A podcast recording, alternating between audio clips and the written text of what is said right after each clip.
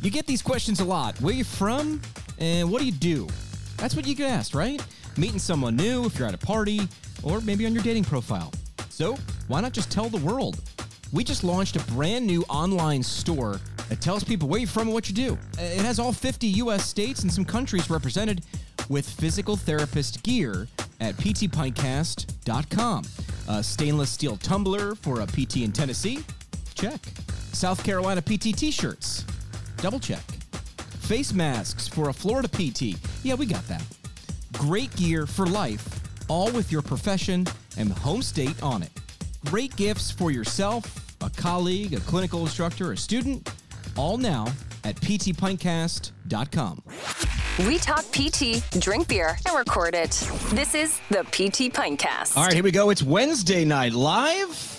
We're doing it again here on PT Pintcast. Welcome to the show. Before we get started, we've got some really, really great insight and information about your profession. We've done this the, the last couple of years, uh, talked about this report, the state of rehab from WebPT. We're bringing on some experts to take a look at what you said and what you shared with WebPT for their state of rehab. Before we get going, do you want to thank our friends from your CBD store. Find them online at cbdrx4u.com. We had an episode not long ago. A lot of you chimed in on that one.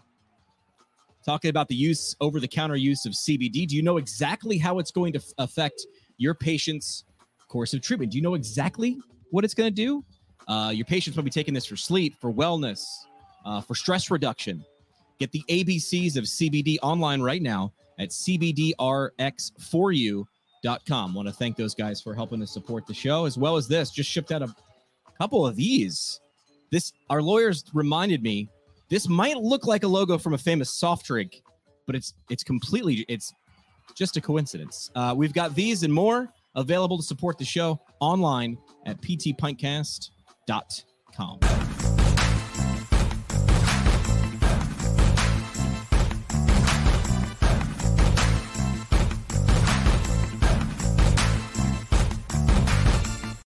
And away we go. Welcome to PT Pintcast. Great physical therapy conversations on tap. I'm your host, physical therapist Jimmy McKay. Find us on the socials at PT Pintcast on Instagram, on Twitter, on Facebook, and the website ptpintcast.com, as well as that store we mentioned uh, a second ago.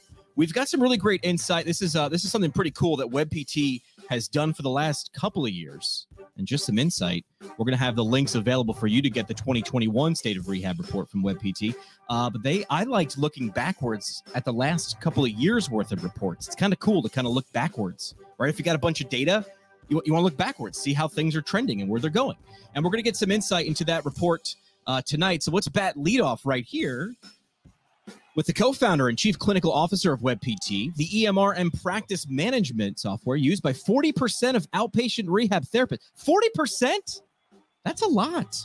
Uh, let's bring her in here. Heidi Jannenga, no stranger to the show. Heidi, welcome to the program. Jimmy, so awesome to be back with you. It's really exciting, and thanks for uh, you know helping to spread the word about this report and the uh, the really insightful data that we're going to talk about today. Well, let, us start from the start. Uh, why did you start doing this? You've, you've been doing the state of rehab report for a couple of years now. Why'd you take this on? This is no easy lift. If you download this, and we'll put the link uh, in the comments below if you're watching this live, why'd you guys decide to, to take this on?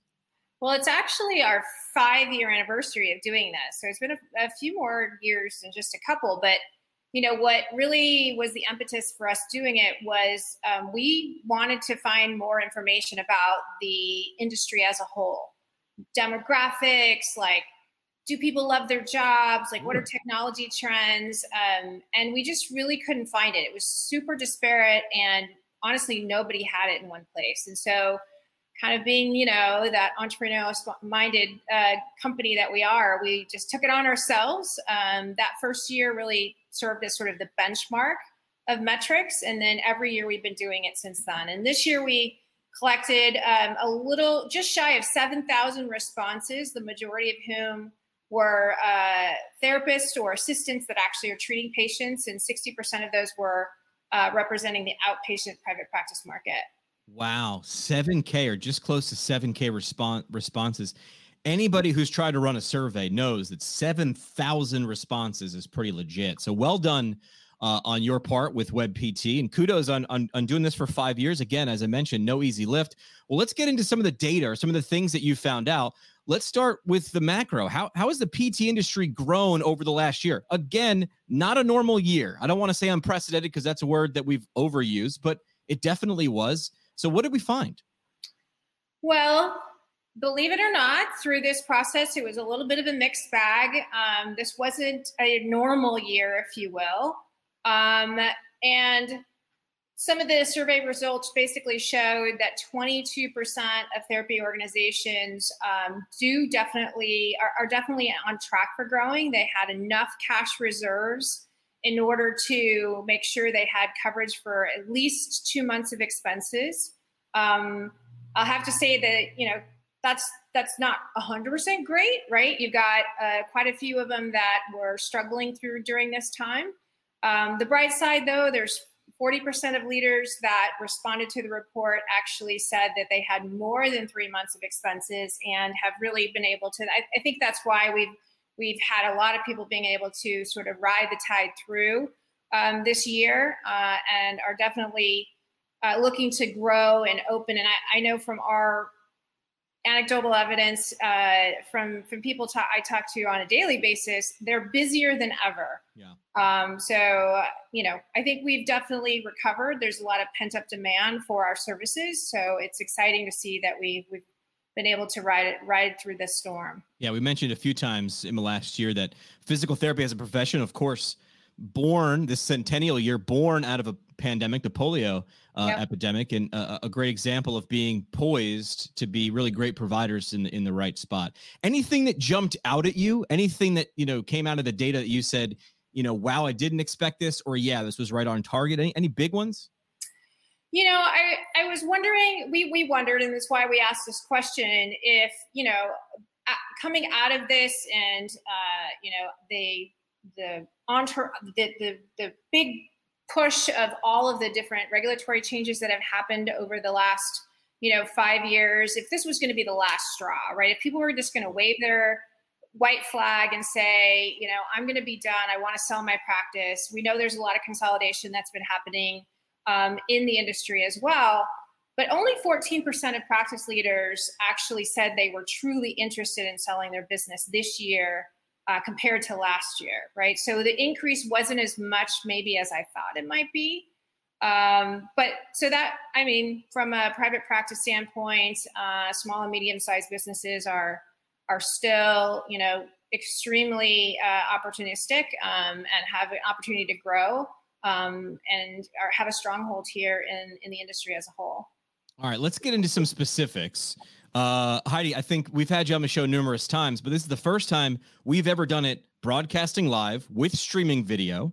So, what are some of the services? I'm tipping my hand here, which is what I think the answer, one of the answers would be. What services are we utilizing more? I think one of them was right in our face, which was telehealth. We were using it more. Um, so, I just have to remind everyone this survey was done at the end of last year into the beginning of this year. Um, so obviously, a lot has changed even in the last six months. Um, but during that period of time, as they reflected on 2020, uh, more than 50% of organizations uh, offered telehealth services uh, through that period. Um, and I mean, it obviously helped to continue to generate revenue and allow uh, clinics to continue to see patients. However, what we have seen over the last six months is those numbers dwindling quite a bit down to you know somewhere around 12 10 to 12 percent wow. that are still offering telehealth and it's obviously now a hybrid right it's not 100% telehealth services anymore um, so it's going to be interesting to see how uh, you know telehealth continues to be uh, a part of our clinical offering personally, I think that it, it there is an opportunity and it, it, should be utilized. I think we learned a lot, but we still have a lot more to learn. Obviously, it was thrust on many of us uh, during this this time. Um, still a lot to learn and how to actually integrate telehealth appropriately and more importantly for for great outcomes uh, in the future. Yeah, thrust was definitely a word that, that came into play. I remember uh, it was you know two years ago in Denver at CSM, which feels like like six years ago at CSM in Denver. Uh, people were talking about telehealth. It was one of those buzz topics, but they were saying five years from now. Little did they know it was just a couple weeks away before that word thrust and telehealth being thrust upon us into a little bit more youth uh, use. How about uh, technology? What what other technological um, on top of telehealth? Um, you know, interventions or or or or tools are physical therapists adopting? Well, um, we know that they're adopting electronic health records, and there are obviously we, we've uh, over the last ten years seen huge disruption in that area uh, with regard to technology. But they're adding on different services to that. Um, we've seen a lot of cash-based service offerings that are ramping up their direct access marketing efforts. So we're talking about uses of um, patient retention management platforms um, and adding on, you know, different marketing components to uh, their technology as well. Yeah, yeah. This this warms the cockles of my heart as a guy with a communications background. I think physical therapists are finally saying, "Hey, like communicating with our potential uh, patients, potential patients, not just your current patients." Um, is a good return on investment. It is it is time well spent. So that's that's good to see. Uh, how about non-traditional services, things like DME? A lot of people are talking about nutrition counseling, ride share on top of telehealth. Yeah, you know, this has opened up a lot of opportunities for access to care, and this is something you know. I'm this is near and dear to my heart of trying to change that 90%, 90% of the people out there and potential patients, as you call them, um, who uh, could benefit from our PT services but are not getting access to us. And so, how do we improve access? It's through some of those things, like you mentioned. Obviously, technology and telehealth can do that, especially in rural areas. Um, but access to care, meaning how do we get them actually to a clinic? How do we reach them? How do we get more referrals? So, um, you know, a lot of those non traditional services are now under the umbrella of a PT practice. Uh, and growing pretty at a pretty steady rate. So as we think about population health, right, and all the different values that PTs can offer, um, this was a time, as we like to call it, uh, through this period when you couldn't necessarily only work in your business. It was a really great time to work on your business. Um, and some of that entrepreneurial spirit has blossomed into bringing other sort of providers into practices to give a more well-rounded approach to uh, the patient services uh, offered. Yeah, if you're if you're watching, uh, you know, Twitter and Instagram and physical therapy, which can be a double-edged sword, you get sometimes, you know, this is the end of the profession or this is a new beginning, and I think we understand that in the middle is typically where the answer lies. It usually isn't at a, as at an extreme end of those things. Um, you know, what business opportunities look like they're going to be on the horizon for physical therapy and physical therapist uh, uh, organizations as we uh, as we go into the future? What are some of the trends that we see going forward? We mentioned a minute ago going to a complete, you know, fifty percent, close to fifty percent utilization of telehealth, and that backs off. It, it backed off a little bit. It just shows that necessity is the mother of invention, or necessity is the mother of adoption. Um, what are the things that in the future will enhance the ability for PT practices to thrive and grow? Well, I, we we mentioned some of the things already. I think it's really uh, being able to treat the patient as a one-stop shop for a lot of things that they think about when it comes to musculoskeletal issues, right? From either as a lead uh, coming in for some sort of wellness uh, and um, you know cash-based service to get introduced to your practice um, or offering more specialties within uh, the actual true physical therapy options. Um, and then post, right? At, there is no longer the discharge of, of, the patient. Like it's how do we keep that patient in the community of your clinic? Um, incorporating all things from con, you know continued wellness and, and onward.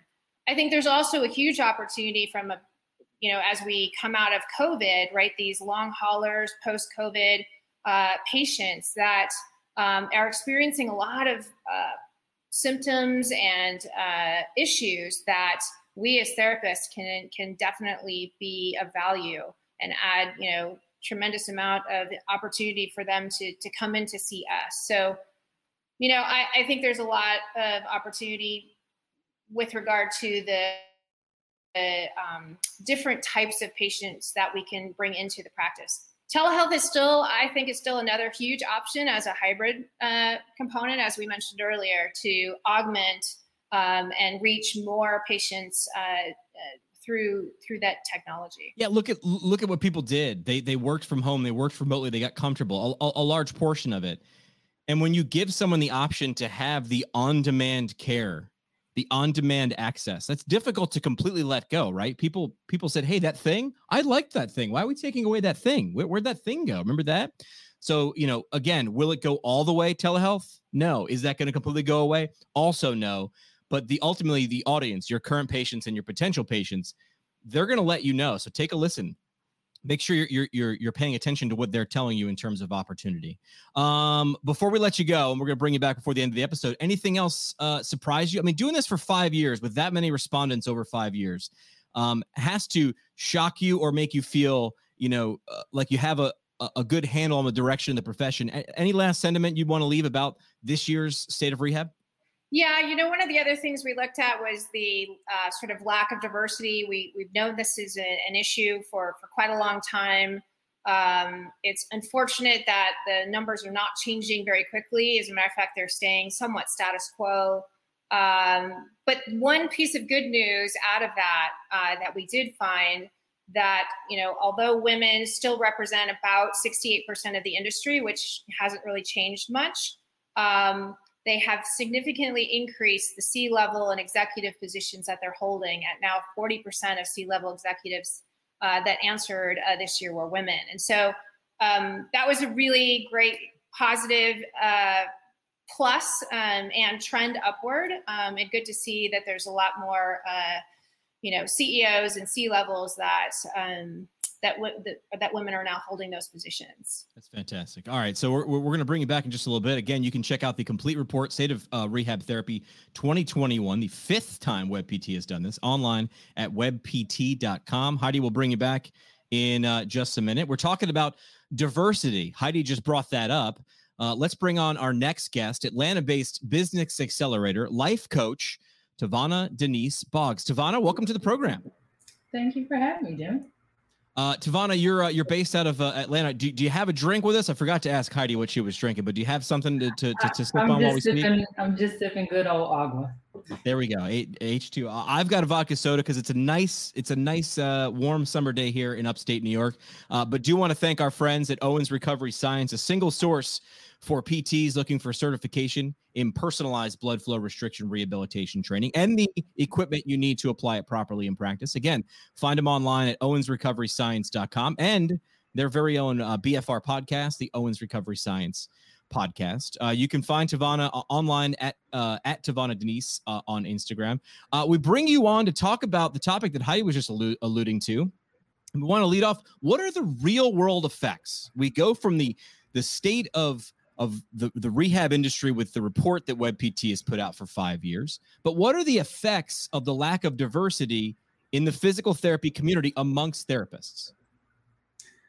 Well, in, in terms of amongst therapists, there's a lot of isolation for many of us and lack of mentorship because there are not enough of us. Um, and sometimes it's very challenging to find a person that looks like you. And so again it goes to isolation it goes to mentorship it goes to and, and when you have lack of mentorship then you have at times difficulty building your skills in terms of your clinical skills. And then also difficulty especially if we haven't built our own networking skills we have challenges rising amongst the ranks because we just don't have that network. And so when we think about the lack of the, the effect of lack of diversity amongst other um, minorities and African Americans, it can be very challenging and detrimental to just like our satisfaction in the profession and our ability to earn, our ability to thrive, our ability to uh, actually stay in the profession. All right, so let's flip that the same question, uh, but in terms of being able to serve our communities. If there is a lack of diversity within our profession, you're mentioning all those things about connections and mentorship and networking, but if there's a lack of minority therapists, what happens to the local community in terms of patients seeking care? I mean, the effects are widespread because, well, you know, most of the time people work where they live, and so if we don't have people, we don't have enough physical therapists in those areas. Heidi was talking about ninety percent of people who need therapy can't get it. And so, what is what is the percentage of those people who are minority or African American that can't get it? So it's affected in that way. And I even talked about in the report, in the response to the report, that sometimes when minorities are working with someone who does not look like them, that's not from their background, their culture, there can be miscommunications. There can be a lack of trust. There can be a lack of um, compliance. And I really hate using that word because it's like we're being forced, and everyone should have their own agency in their own care. But when there is that miscommunication, and I've seen it time and time again because I worked in all of the settings except pediatrics, where a provider doesn't understand perhaps a colloquialism or slang term that someone is using that's from a different ethnic background than them. And so they write them off or they don't attempt to try it or they speak over them. And I will be in the same room and see the signs that that patient doesn't understand but either it's conscious or unconscious the other per- the provider doesn't take the time to make sure that they've communicated in, in a way that the patient was understood or that they were understood by the patient. This goes into one of my favorite quotes, which is science is not finished until it's communicated. If you are not able to understand or communicate properly with the people under your care, there is miscommunication. And when you lack communication, you lack understanding. And without understanding, you can't get anywhere. Right. And so then what we we hear them say, oh, well, the patient is non-compliant without going that extra level to say, well, why was the patient non-compliant? Was it a communication issue? Was it an education issue? Was it a socioeconomic issue? Was it like what was going on? And so I think the onus comes back on us as the clinicians and the providers and the professionals to, in that case, beef up our skills, beef up our own um, social intelligence, our emotional intelligence, and not make it be something like that there's something wrong with us that we just don't understand. It's like, oh, here's an opportunity to go acquire a new skill. Yeah, to acquire understanding, to uh, to to communicate to be understood, to communicate to understand as well, not just waiting for your turn to talk. Um, from the from the report, what jumped out at you from the current gaps in the racial makeup of the industry, the, the profession of physical therapy? Anything that stood out to you? I was so surprised to think if we have in this country, we have 14% African Americans to only see 2.8% of the profession. I mean, it was, you talking about a minority already, and then I don't even know what the word would be for that.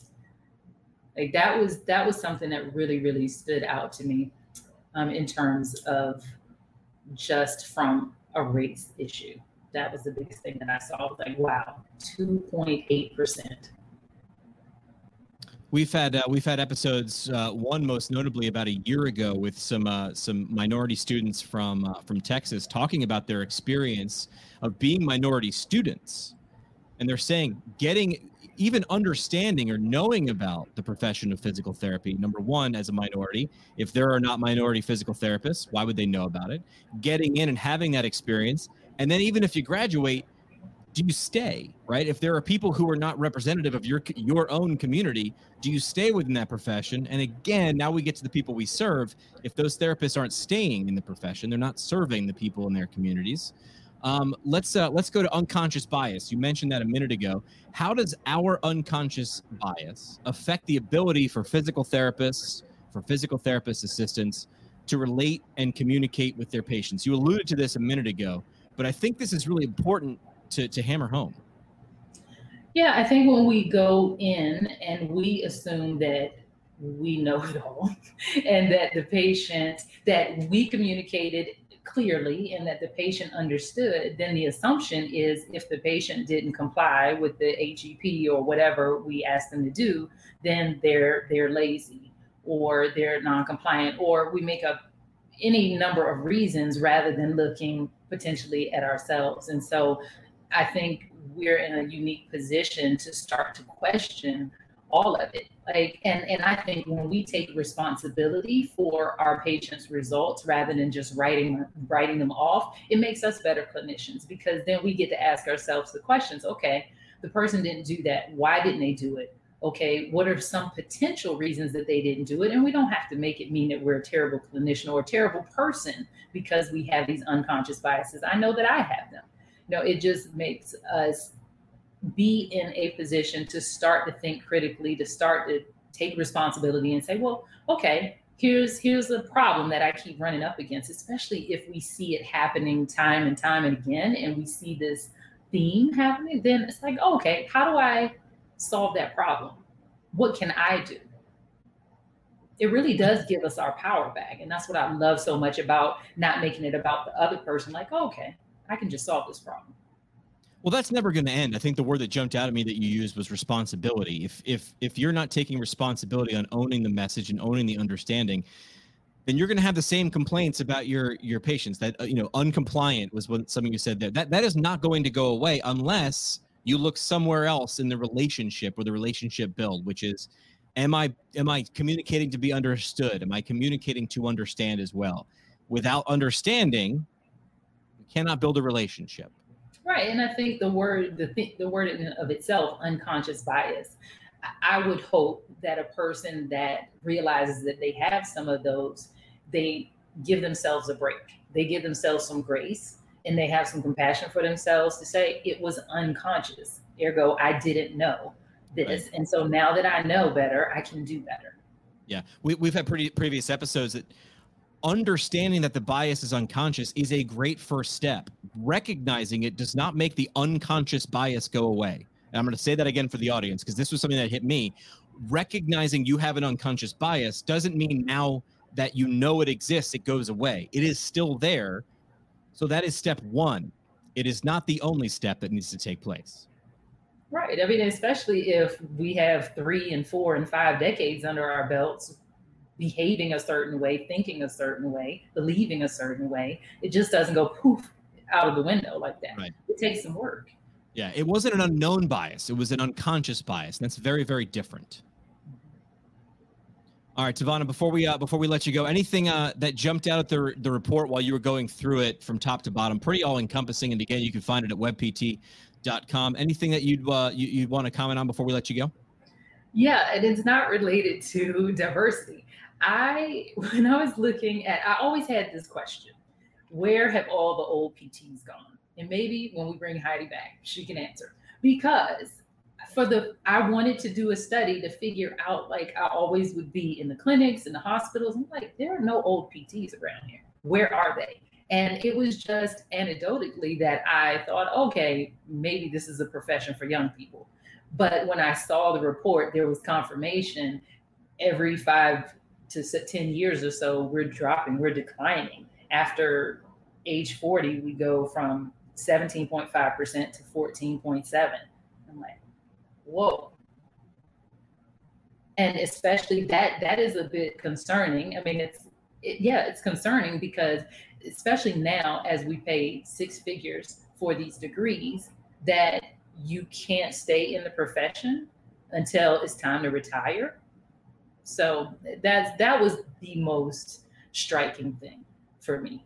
Yeah, definitely, definitely. As they would say in research, uh, definitely uh, worthy of, of future research and, and, and study on of of why are they leaving or where are they going. And I, we've got a guest coming up in just a little bit that I think might shed some insight on where non-clinically can physical therapists uh, go in the profession. Uh, TaVona, we're going to bring you back in just a, a, minute, so don't don't go anywhere. But the audience will hear from you again before we bring on uh, our next guest. Do want to say thanks to our friends from Fusion Medical Staffing, leaders in hashtag travel physical therapy.